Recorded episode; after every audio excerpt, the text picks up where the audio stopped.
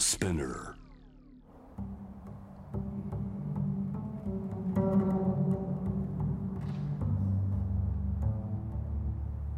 藤原信也。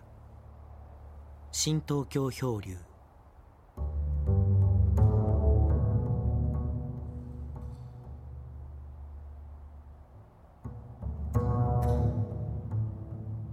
フランス・パリに暮らすジャーナリスト。浅野求めさんと電話をつないで話を聞く。パリ20区の素顔。生きることの先に何かがある。フランス家族事情。男と女と子供の風景。などこれまで何冊もの著書を出しテレビラジオ新聞ウェブなどさまざまなメディアでジャーナリストとしてまた通訳としても活躍する浅野求め日本とフランス国際電話をつないでのダイアローグ。その2回目。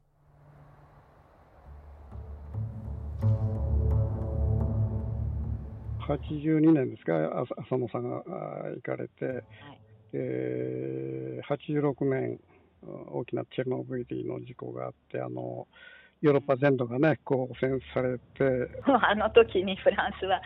あの国境でチェルノブイリの方から来る雲はあそこで国境でストップしたので大丈夫ですよみたいな、やっぱりそちらには来てませんから みたいな。やっぱりそういうその政府っていうのは常にその日本もそうだけどあの時に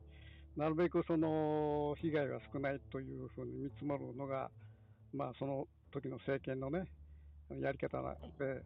まあ、日本の場合もそのその時あの民主党政権だったんだけど、まあ、あのストークスマンがもう絶対これは安全安全ということをずっと言い続けて、まあ、全く違った状況になってきたんだけどね。フランスもやっぱそういうことを、なんていうか、現政権がその、えー、そういう放射能汚染っていうの軽く見積もるようなアナウンスをするっていうことはあったんですかね。そうですね、チェルノブイリの時はまさにそうでしたよね、まあ、今はこれも笑い話ですけれども、フランスの場合はね、核実験なんていうのを結構最近までやってたから、あと、あの原子力発電所も日本と同じくらいにありますよね。ですから原子力振興というのは、まあ、日本とは別の形ではあるけれども、かなりありましたね。今もありますし、確かに福島のことで、えーかなり目が覚めたと、まあ、チェルノビリに続いて、まあ、福島とまで来るともうあのやっぱり安全だとかクリーンだとかは見えない状況になっていましたね。ですから今回のコロナ対策でも、かなり政府はこう透明感を出そうとしてたのはとても感じました。はい、あの日本の場合は本当ね、あのある意味でもうおろおろしちゃってね、何していいか分かんないというのね、今いまだにこれ続いてるんですよ。フランスはね、結構、うん、あの頑張ったと思いますよ。批判はもちろんありますけれども、うん、あのその時その時で、なんて言うんでしょう、科学者、まあ、主に医者ですけど、うん、委員会というのを作って、でまあ、その人たちを前面に押し出す形で、彼らの意見を前面に押し出して、それに伴ってまあ政治家たちが使うかっていうことだから、まあ、批判はいっぱいあるんですけれども、私はかなりあのうまく乗り切ってきたなという印象を受けてますね。非常にあのはっきり、まあ、マスク問題以外はあの結構あの明確なやり方だったと思います、まあ、日本の場合はね、結局そのまあ専門家委員会という、まあ、あの要するに感染者えー、対策の、ね、専門家委員会なんて作ったんだけど、そのその専門家委員会の意見とその経済問題っていうものをいかにあのバランスを取るかっていうことで、結局、経済が勝つんですね。専門家委員会と政府との、えー、やり取りのテープは取ってんだけども、一切文書を公開しないっていう、まあ、毎度のことなんだけど、でこれはまあテープ公開しないのは結局その政府がまずいことを言ってるわけですね、専門家委員会に。そういうことがあるからまあテープ公開しないんだけど、結局日本の場合は感染の専門家の意見を優先する優先するんじゃなくて、えー、最終的には経済優先になっていくという、まあ、これは日本固有のね、まあ、いかにも日本的なあれなんだけど、やっぱフランスの場合はどどっちかというと政治優先よりもやっぱりあのその感染対策優先だったんですか？最初はそうですね、うんとにかく、あここまでやるのかというくらいね、うんあの外出禁止令も含めまして、それですぐに政府の方も援助をすると、まあうん、個人事業者に対してはいくらの援助とか、企業に対しては一時的な失業という形で、それの負担は国がすると、まあ、かなり明確にうん。あの心配しなくていいよというような姿勢を最初から示していたところはうん。立派だったなと思いますね。それはあの経済と、まあ、健康とどっちを優先させるかというのはどこの国も結局そのバランスを取るのは政治家の問題だと思うんですよね。うん。ただその過程をあの割とうまくやったんではないかと思いますね。うん。とにかく健康優先ということを最初にまず示して、あうん、っていうのはフランスは結構今までも健康問題に関するスキャンダルっていうのはあったわけで今回のマスクがねなくなっちゃったっていうのももともとはその前の代のサルコジー大統領とかの代の、うん。うんまあ、あの厚生大臣というか、うん。そうその人が、うん。まあ、ストックをいっぱい作ってたんですけれども、うん。そんな無駄なえマスクのストックをそこまでお金をかけていいのかってうん。いうような批判があってそれをまあだんだん破棄してきたわけなんですね。でそうまずそれもあるしあと、医薬品ですよね。これは効きますよって言ってて、うん。それが結局害になっていたとかの患者があの胸を手術した場合のあのなんていうんでしたっけ？胸を矯正するためのうん。体験するための、あの女性用の、えーシリコン製のものを胸に入れますよね、うん。うん。乳がん手術をしたに対して、えー施すものですね、うん。それが結局健康に害だったとか、うん。うん。まあそういういろんな医薬品に関するスキャンダルが非常に多かったのでね、大臣が批判されたり、後でしますから、ただ、今、それはあの外出禁止令を敷いて、うんそして今、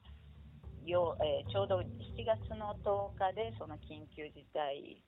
っていう、えーそのための法律が、えー4月10日まで有効だったんです。えー3月から続いていて、まあ、大体3ヶ月半でね、でただあの、これはすぐに何でもしていいですってことにはなっていません。けれども、もちろんうん。でさらに4ヶ月間はまだその政府が状況によって、えーいろんな、えー政令でもってですね、うん。こうしてはいけないとかあの、そうしたことが決めやすいような状況、か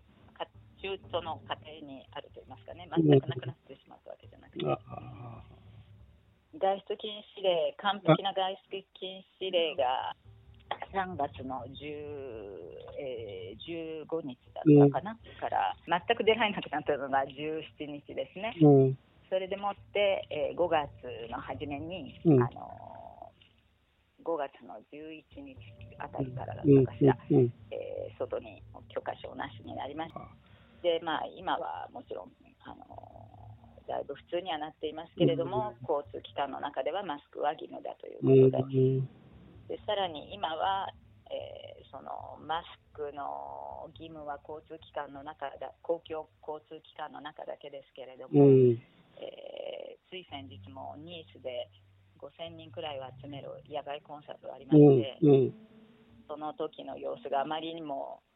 えーどかったというか、あのまあ、普通の野外コンサートのと同じような状況で、で医者たちが、これは冗談じゃないと、絶対にうん。あの8月から秋にかけて、もう一度コロナが戻ってくるから、つまり屋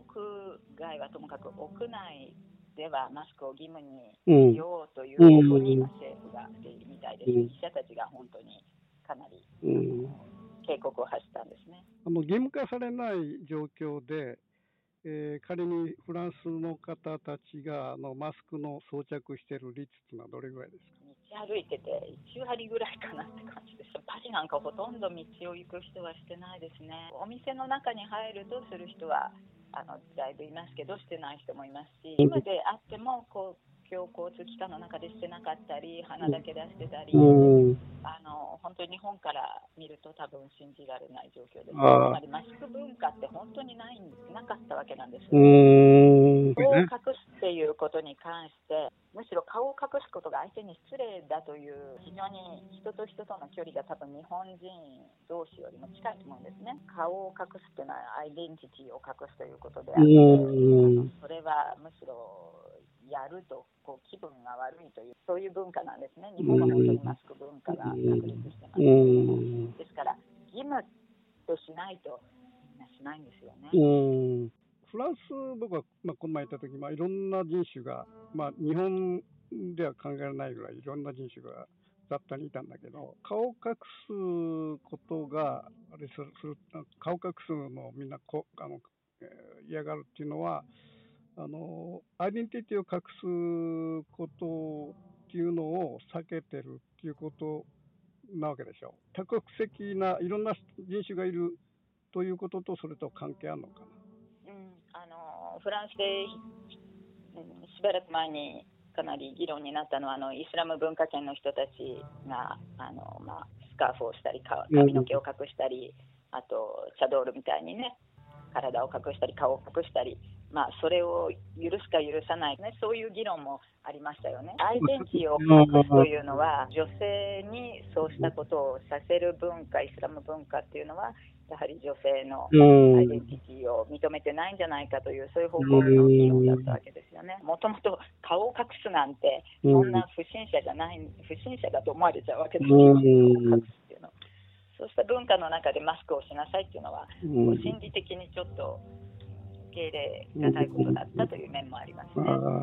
多様な民族がいるからこそ、その隠されたものの向こうに見えるものが、うん。あの見えないと不安なわけで。すよねね。え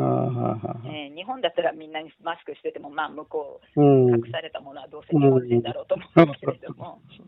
アメリカでも、まあ、ママスクしない人が多いんだけど、やっぱこれもやっぱり多国籍民族の持ってるやっぱりあの一つの特徴だと思うんですね。で、例えばその彼らが一緒になれる時があのハロウィンなんだよね。で、ハロウィンっていうのはアイデンティティを完全に隠してしまってお互いにつながるみたいなところあるでしょ。こう顔隠して。でまあ、そういう意味じゃ、この顔隠すっていうこととアイデンティティのつながりって結構、まあ、アメリカにしてもね、多国籍民族だし、もう一つはあのアメリカだとマッチョ文化で、特に男っていうのはその病院病人みたいに見られるのが非常に嫌が嫌なあの人たちでね、特にトランプが、まあ、象徴なんだけどあの、マスクしないっていうのは、要するにマッチョ的な思考がすごく強いわけですね。それで、そういう、まあ、病人じみた、あのマスクはしないみたいなところが、アメリカの場合は特殊なそういうものがあると思うんですよね。文化的に見たらば、フランスも、まあ、フランスだけでなくヨーロッパもうん。仮面武道会のようなものが数うん多ありますよあね、ーはいはいはいい。るような時代にはね。うん。そうすると、やはり仮面を身につけるということは、そのうん。アイデンティティを消すという。ですから、それとの関わりもはあると思いますね。うん。あと、その、まあ、えーマスクをするのは病人であって、まあ最初の頃は本当にマスクをしていると周りの人がちょっとなんか怖がるような雰囲気ああ、そうなんだ。病人がするものだというようなうん意味があるわけですね。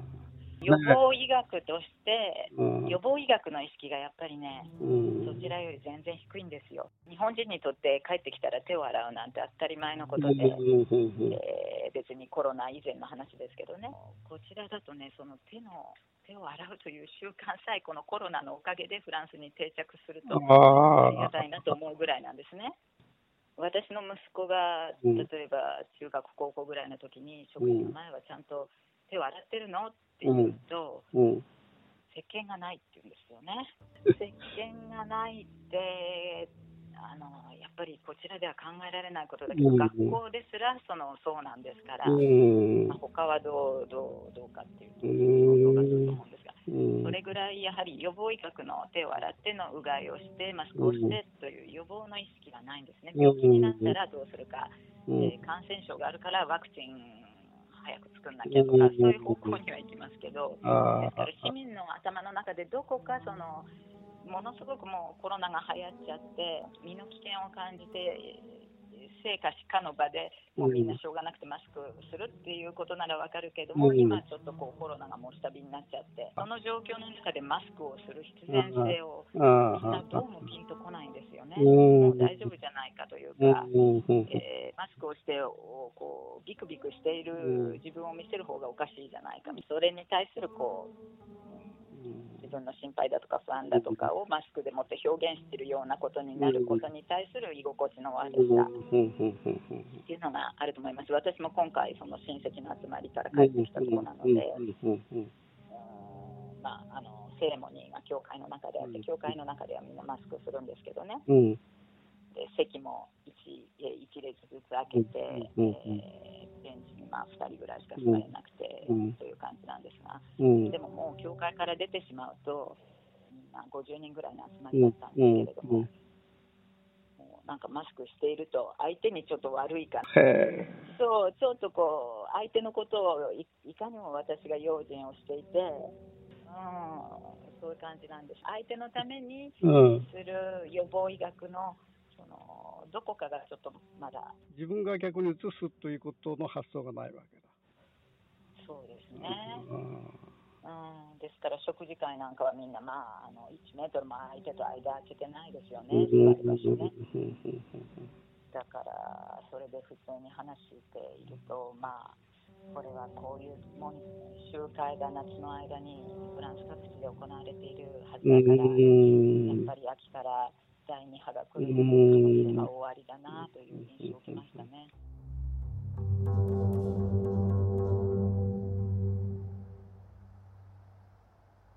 フランス・パリに暮らすジャーナリスト浅野求さんとのダイアローグ次回へと続きます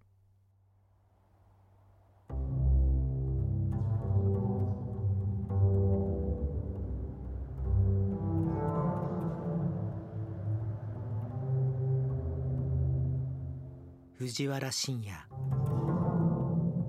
新東京漂流。